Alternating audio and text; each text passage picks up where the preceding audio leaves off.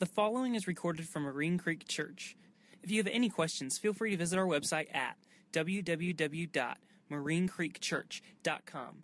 We hope you enjoy this message.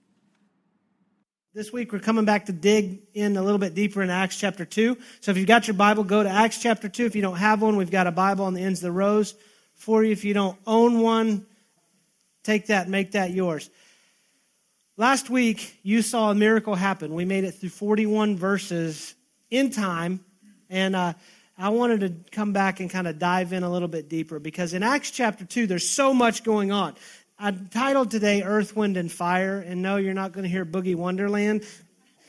But I started thinking about how God starts bringing all this together. Um, he has a plan and desires to reconcile and redeem the earth.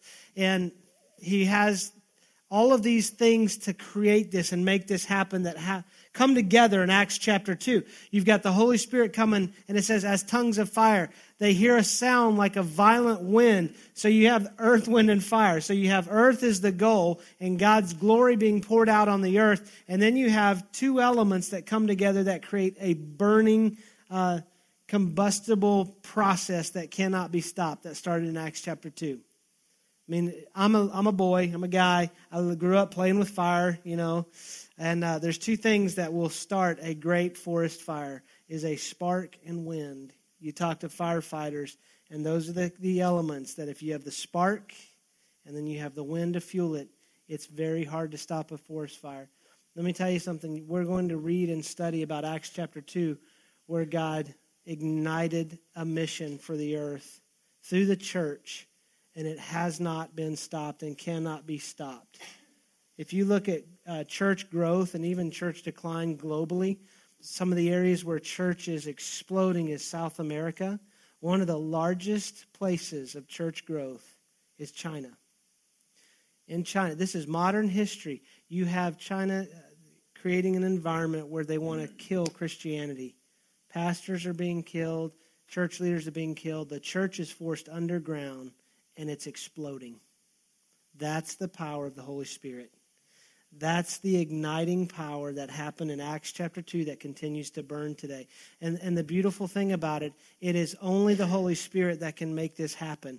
We won't see church growth. We won't see the world change. We will not see the earth change by conformity and criticism. I love our church because of the diversity that and then the unity that the Holy Spirit brings. We are all diverse. If you start seeing churches on a death cycle or decline, the church is going to have people who look exactly the same, who act the same, who do the same things. There's conformity. Or that church or Christians are going to be looking at other people and criticizing everything that they do. Well, I don't live like, like that, so I must be better than they are and we start criticizing. The only way that the earth, the world will change is when the Holy Spirit ignites something inside of his body and it begins to move outward. And we're going to see that happen in Jerusalem. We did the overview last week. We're going to dive in to, to some of the essentials of the um, day of Pentecost. The one thing I want you to understand as we move through this, and the Holy Spirit is igniting this mission, the ministry of the Holy Spirit is this to glorify Christ in the life and the witness of the believer. When the Holy Spirit lights that fire inside of us and starts to empower us for a generation, for our communities, for our neighborhoods, for our workplaces, for our schools, for our families, His ministry is to glorify Christ through our life. The life is what other people see us do.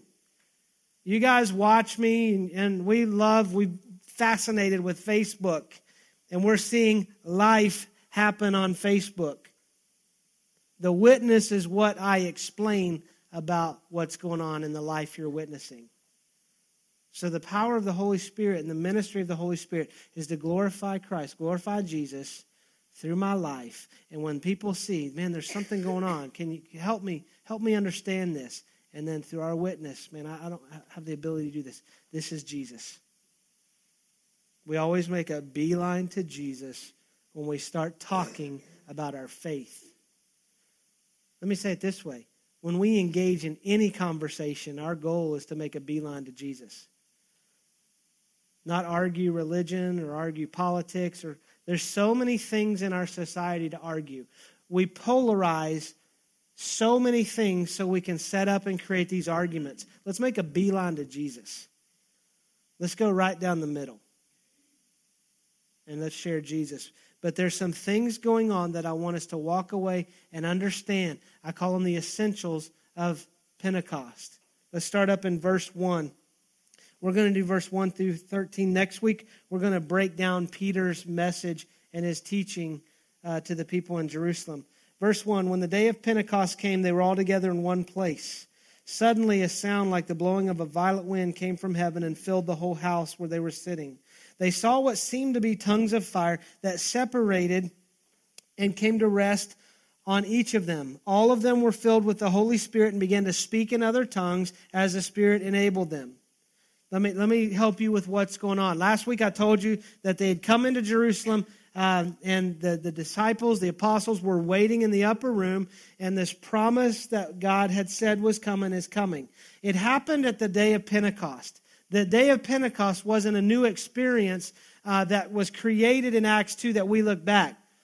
The feast of Pentecost was going on in Jerusalem at this time. When you read Leviticus 23, there's three festivals that God said to the Jewish nation that you are to observe. What is amazing about these festivals is thousands of years before how they foreshadow Jesus. Uh, my group is, my community group is the Bible in 90 days, and we are reading like crazy. And in this past week, I was reading Genesis, Exodus, Leviticus, and Numbers, and I start Deuteronomy. And through all of this process, man, I am seeing even then how Jesus is foreshadowed. And the nation of Israel, that God is laying out all of these processes to bring Jesus and grace into the world. And in Leviticus 23, God says, These are the festivals that I want the nation of Israel to observe. The first one is Passover. Passover was looking back at the moment when God called them out of Egypt, and there was a of plagues that, that came on the, the country and the people of Egypt. The last plague was the death of the firstborn. And what happened is Moses spoke to the community under authority of God and said, On this night, you are to slaughter a lamb, and you are to put some of the blood on the doorpost and the frame, and then you are to have a meal. You are to be ready to go. This is how you are to eat. This is what you're to serve during the meal. And even to this day, it's called the Seder Feast. And at Passover, around Easter, Good Friday, you will hear about this Seder. We did a teaching a couple years ago where you got the little sample cups of what would be served at that meal. Some of y'all are like, nah, I'm hitting Mickey D's afterwards. Thanks a lot. But he said, this is Passover. And the Jewish nation would look back and say, that is when God brought redemption and freedom to his people. They brought us out of Egypt. The next one was first fruits, the festival of first fruits. That would happen on the first day of the week after Passover. So that would happen on Sunday after Passover. You see where this is starting to line up? So Good Friday's around where we celebrate the Passover. Jesus was crucified for us, the blood of the Lamb slain before the foundation of the world. was not just placed on a doorpost, but placed on our life. The festival of first fruits would have been the Sunday after Passover. And this is a foreshadow of Jesus' resurrection. This would be the Jews bringing their first fruits to the Lord. Paul re- uh, references Jesus as the first fruits from among the dead. He rose up out of the ground. His body did not see decay. And then the third festival that is commanded and given in, Le- uh, Leviticus 23 is the Feast of Weeks. What he said was you count from the first fruits day, seven weeks, seven Sabbaths. They covered weeks by Sabbaths. So you count seven Sabbaths. Seven times seven is 49. I know it's a little early to do math. And then the next day after, plus one. So seven times seven, 49, plus one. Remember, please excuse my dear Aunt Sally? Some of y'all are like, I remember that. Rhombus. I don't know. I had to work that in for you. Um, we've got some teachers representing, so they're excited that this uh, this old guy can still. Please excuse my dear Aunt Sally. If you don't know what that is, just type it into Google. It's a good time. Um, but Pentecost means 50th. 49 plus 1. on the 50th day after the first fruits. Now, this is celebrated in the Jewish nation for when God gave the law to Moses. And what is beautiful about this is what I am seeing in the Old Testament, God would give us the law and He would say, Be holy as I am holy. I'm reading this going, There is no way to do this. There's an absolute need for grace. And on the day of Pentecost, through the Holy Spirit, that grace gets poured out. And it, it, it, all comes together in this beautiful foreshadowing of Jesus. And so, what's happening in Jerusalem, they're in one place because Jesus had told them, Go to Jerusalem and wait. He knew what's coming. The Feast of Weeks is coming, or the Feast of Pentecost is coming. And the Jews are going to come from all nations, and they're going to come into Jerusalem. It's estimated that the population of Jerusalem grew by 900,000 people for this feast. I mean, Jerusalem, they don't have the infrastructure for it. Could you imagine Saginaw growing by 50,000 people? Infrastructure issues. You see 35, 820, 114, 635, George Bush Freeway, 183. Should I go on? 20, 30. What nation is not under, or what uh, interstate is not under construction? We're talking about infrastructure here. 900,000 people. This is beautiful when you think about the provision of God and the way He planned it and how He could see how He is going to ignite this mission that will not be stopped. Jews from every nation are coming there. The Holy Spirit comes down. What seems to be tongues of fire separate on them. There is this sound like a violent blowing wind. What God is doing is saying, I'm igniting the spark that will light up the church so that she will glorify me.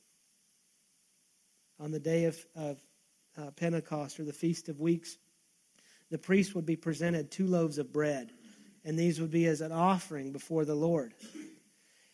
The beautiful thing about these two loaves and how they foreshadow the unity of the church poured out by the Holy Spirit is all these ingredients that come together for bread. I am a bread guy. I'm just going to say that. If there was a carb diet that would work, I'd be all up on it. I mean, it doesn't matter what kind of bread. I like, I'm not a fan of rye bread, I don't know, but wheat, white, uh, sourdough, focaccia bread with a little bit of olive oil. And some of you are like, oh, some of you, I'm going to get emails now. Why you make me so hungry? He would be presented these two loaves of bread. What's beautiful is how what you see in Acts chapter 2, the Holy Spirit bringing unity to the Jewish believers as they submit to Christ. And then in Acts chapter 10, we're going to see that extended to the Gentile, two loaves of bread and then the unity becoming. Paul says we are one, we are baptized. There's one spirit, there is one loaf, there is one body, the unity that happens. The interesting thing about this, these loaves of bread is there is yeast in this bread. In the Old Testament, yeast equals sin. And this is just saying in the church, the church is not perfect. If you are looking or expecting for a perfect church, I can't even help you with where to find that. The church has a perfect head who is Jesus Christ. We are the body, the church, and we are imperfect. Uh, maybe it's just the, how the yeast activates. I don't know, but we get all, all in our messes. We all have it. And it's a beautiful foreshadowing of what's happening. And then you have the Holy Spirit that is being poured out. Now, let's, let me explain something when we start getting into these essentials. The day of Pentecost is like Calvary in that is a once for all experience.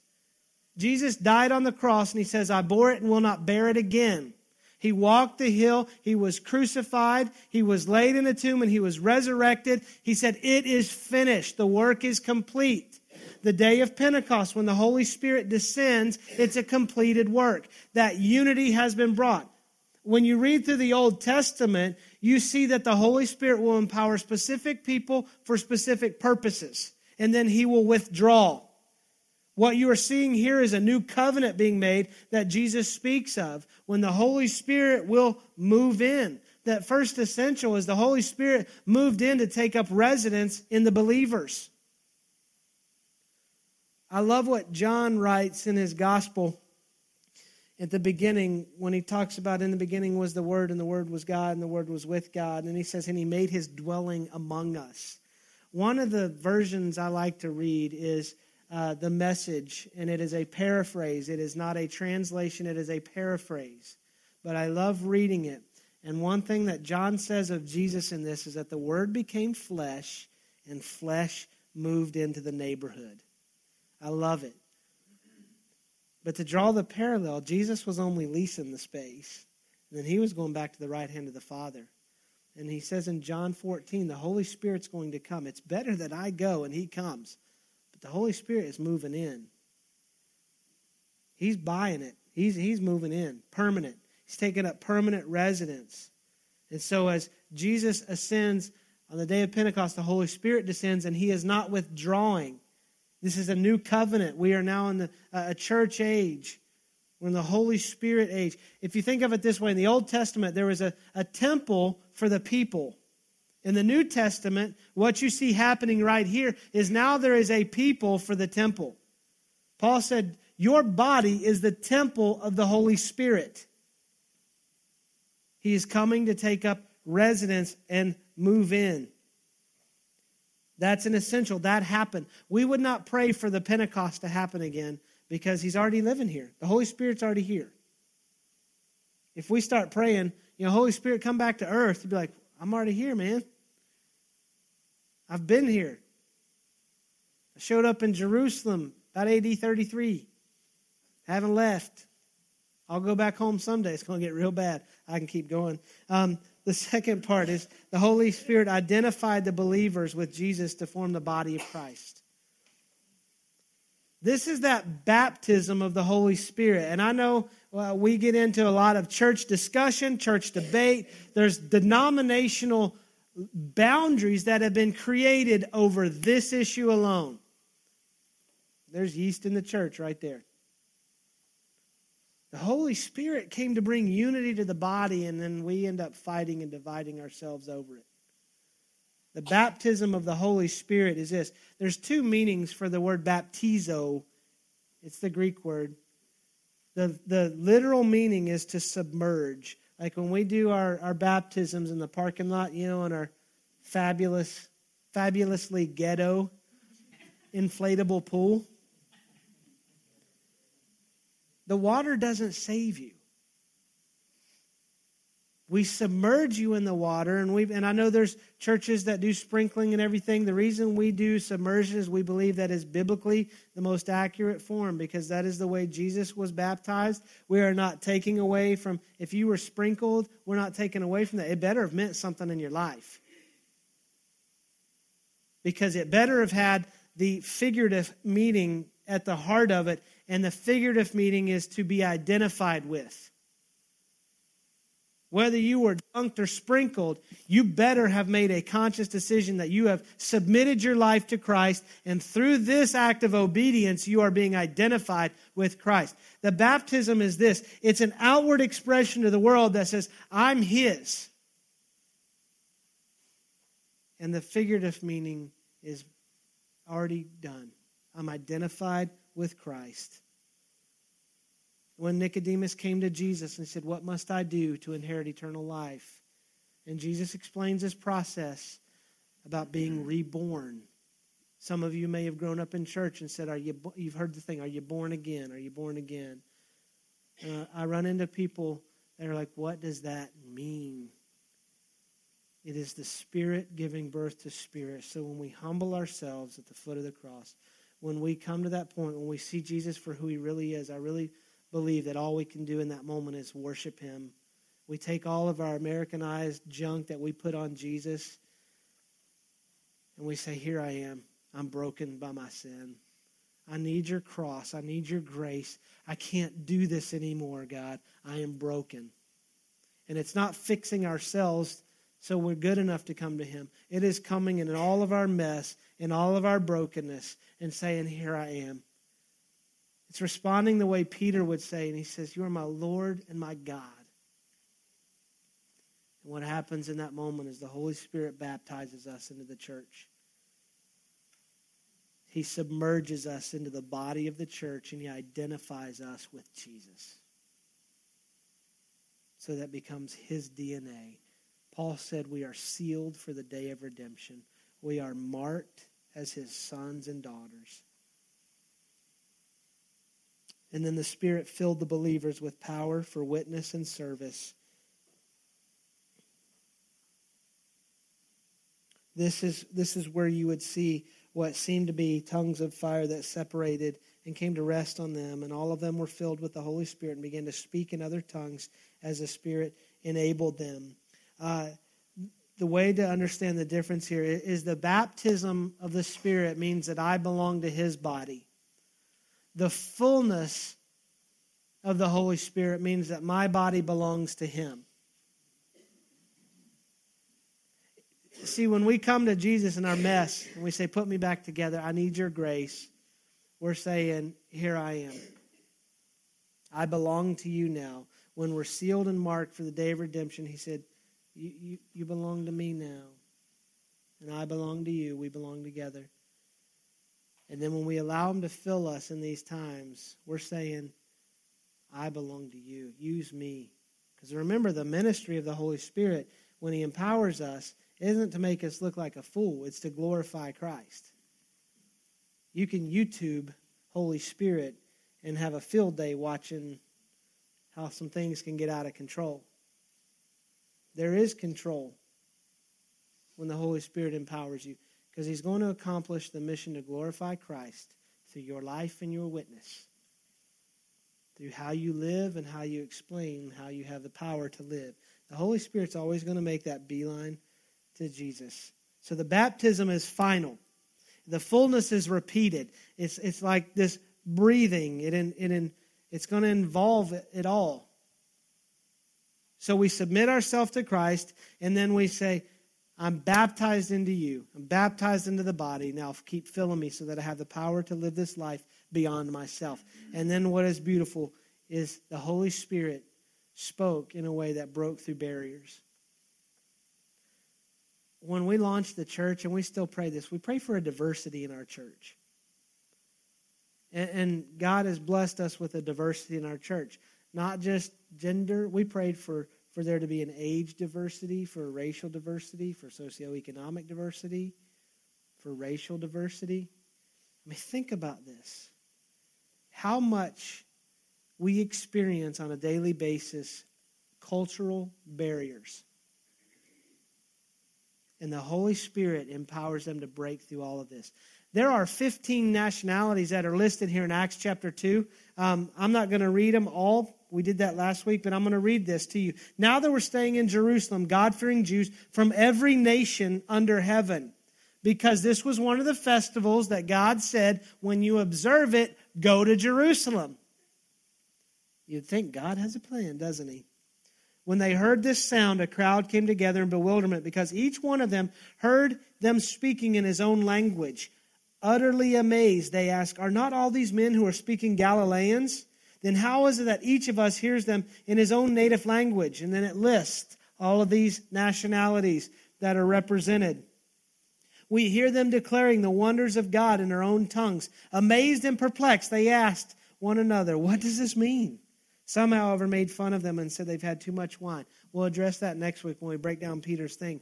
But what's beautiful about this is the Holy Spirit is breaking through barriers. Have you ever experienced a language barrier? It's hilarious to watch. It's not fun to experience, but it's fun to watch. Because if, if you are trying to speak to someone who does not speak the same language, it's, it's this crazy process. You know what happens? we start enunciating and we speak louder. You know, it'd be like, I need to find the bathroom. And they're like, you know, I'll look at Heather, can you help me? You know, and, and then, and then so we do that. We will go into our offices and we will experience a barrier Maybe they've seen Christianity abused. Maybe they've seen you fall. Maybe they need to help your help breaking that barrier down with the power of the Holy Spirit, going, You're right, I, am not perfect. And I got to keep going back to Jesus. You see, the beeline back to Jesus. Well, I don't like Christianity because they're all hypocrites. Yeah, you're right. This isn't. Make the beeline to Jesus. but how we start screaming louder at a culture who doesn't understand. I mean, we'll, we'll sit in church and we think we've got this morality thing figured out, and we start screaming and enunciating morality to a world that is, is lost. And they don't speak that language. We try to speak these holy terms. Well, if you are justified and sanctified, therefore you're righteous. And they're just like, I don't, I don't know. What, he, what is he saying? Let the Holy Spirit empower us to speak. And when he comes on you, it's not going to get weird. It's going to bring clarity to it. I love what Paul writes in Ephesians 5. Last week I said, uh, be you being continually filled. Let me, let me just read it to you. It says, uh, Do not get drunk on wine, which leads to debauchery. Instead, be filled with the Holy Spirit, or be filled with the Spirit. What Paul is saying, and it's literally translated, be you being continually filled. It's like breathing, your lungs. Think about your lungs. You've got to exhale and you've got to inhale. Be you being continually filled. So it's God, I need you. God, let's pour out all the things we don't need in my life and it's not going to get weird. Now, just as much as you could Google Holy Spirit and see how some things can get weird and out of control, you can also you will see this today if you go to any um, big game, aka Super Bowl parties. Uh, yeah, I said that without the express written consent of the NFL. Come and get me. Adam, edit that out because I am scared of the NFL. But there's something else that Paul knows will make you act a fool. And a lot of times, if you just Google, hold my beer, you will see some crazy things are happening. When a man is filled with strong drink, he loses control of himself and ends up being ashamed. I, I hope uh, you have the wisdom to not find yourself in a situation where maybe on a a Saturday morning you're having to call your friends and say, "I'm sorry, I made a fool of myself last night." But when the Holy Spirit empowers you and is filled with the Holy Spirit, he has self-control and glorifies God. There is control. The Holy Spirit is not a hijacker, he is a gentleman in this moment, these tongues of fire and this blowing wind was very purposeful. And I, I still believe that these apostles could have said, I don't want to do it. And the Holy Spirit is a gentleman and said, All right. But they were so willing to submit to God for His glory, not theirs. Because, by the way, the Holy Spirit's more concerned about your character than your comfort. and He's more concerned about your holiness than your happiness. I mean, that, that is the way he operates. So, could it be uncomfortable at times? Yes. Is he going to do anything to confuse who Jesus is? Absolutely not. Anytime the Holy Spirit empowers a believer, it's to glorify Christ, not to make him look foolish. If that starts happening, I'm not questioning the Holy Spirit, I'm questioning the person and asking why they acting like that. See, these are the essentials of Pentecost. These were the things that were wrapped up in it that God was laying and igniting in that moment that says, I'm now striking the match, and this, this wind is going to fan this flame, and the earth will be changed. And this is where we become a part of it. So my, I'm going to pray in a minute. I'm going to pray for this. Maybe you've never humbled yourself before God. Maybe maybe you've dealt with a lot of baggage and religious baggage, but you've never humbled yourself to God and said, "You know what? I've never I've never experienced Jesus for who he really is." You know, because what's beautiful about the day of Pentecost is the Holy Spirit is the one that convicted the hearts of people. It's not our job to convict people of their sin. I know I got sin in my life. I don't need you telling me. You know you got sin in your life. You don't need people telling you. But the Holy Spirit goes right to the heart and He says, let's deal with this. I'm going to pray first. Some of you, maybe the Holy Spirit's going, I love you. And I want you to be my son or to be my daughter. I want you as a part of the body of Christ. And maybe in this moment, the Holy Spirit's saying, No more yeah buts. I know your sin. And the cross of Christ covers the sin. And we just have to humble ourselves before Him. And maybe for the rest of us, the second part of the prayer is we need to resurrender. And this is like breathing. We got to continue to go back and say, Fill me. We've already been baptized and marked and sealed for the day of redemption. We're God's sons, but we need the power to live like it. And so we need to go back to the well of living water and say, I need you to fill me up. I need you to glorify yourself through me in the life that you've created me to live. So let's pray. Father, we love you and we thank you for this opportunity to, to be in the truth of your word. We thank you for the Holy Spirit that uh, even as the Holy Spirit inspired these words of Scripture, is at, is at work on the earth and at work in this room, and, and maybe even just tapping on the hearts in this room. Maybe, maybe in this moment, God, you're tapping on some some hearts and saying, ah, "Let me in." I know you're tired. I know you're hurt. I know you're broken. But I can fix it. I can bring purpose to your life. I can bring peace to your life. So, Father, right now, we just say, here we are. We're sinners, we're broken, but we humble ourselves. And we say to you, Jesus, that you are my Lord and my God. Thank you for walking the hill of Calvary and, and dying on a cross for me and saying it is finished and that the work is complete. And I ask that the grace that was poured out on the cross covers me. And we thank you for the power of the Holy Spirit that on the third day, the day of the first fruits, you called Jesus from the tomb said, Arise. We thank you that you, you brought him to the right hand of the Father. And through the Holy Spirit, you continue to empower us to live a life that glorifies you. Father, for the rest of us in this room, maybe we have submitted our life to you, but we're not living like it. Maybe we have being been marked for the day of redemption and been adopted by you but we're not living like your sons and daughters. I ask for your grace to cover us, forgive us, and empower us to live a life that glorifies you. Help us to live the life you've created us to live because it will bring you glory. So, Father, we humble ourselves now.